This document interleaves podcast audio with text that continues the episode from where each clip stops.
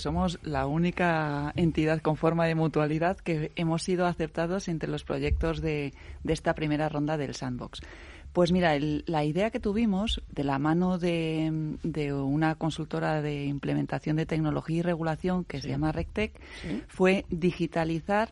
la segunda y la tercera líneas de defensa de la mutualidad y, y, darle un enfoque no solo para la mutualidad, sino también para todo nuestro grupo, también para nuestra filial Avanza Previsión. ¿Eso qué significa? En las entidades financieras le llamamos segunda línea de defensa a lo que está encima de la línea operativa que hace que gire el negocio, que es la función actuarial, la función de gestión de riesgos y la de cumplimiento normativo, que es de la que me encargo yo. Y por, e, por encima de ella está la tercera línea de defensa, que es la función de auditoría, es decir, son funciones de control y revisión.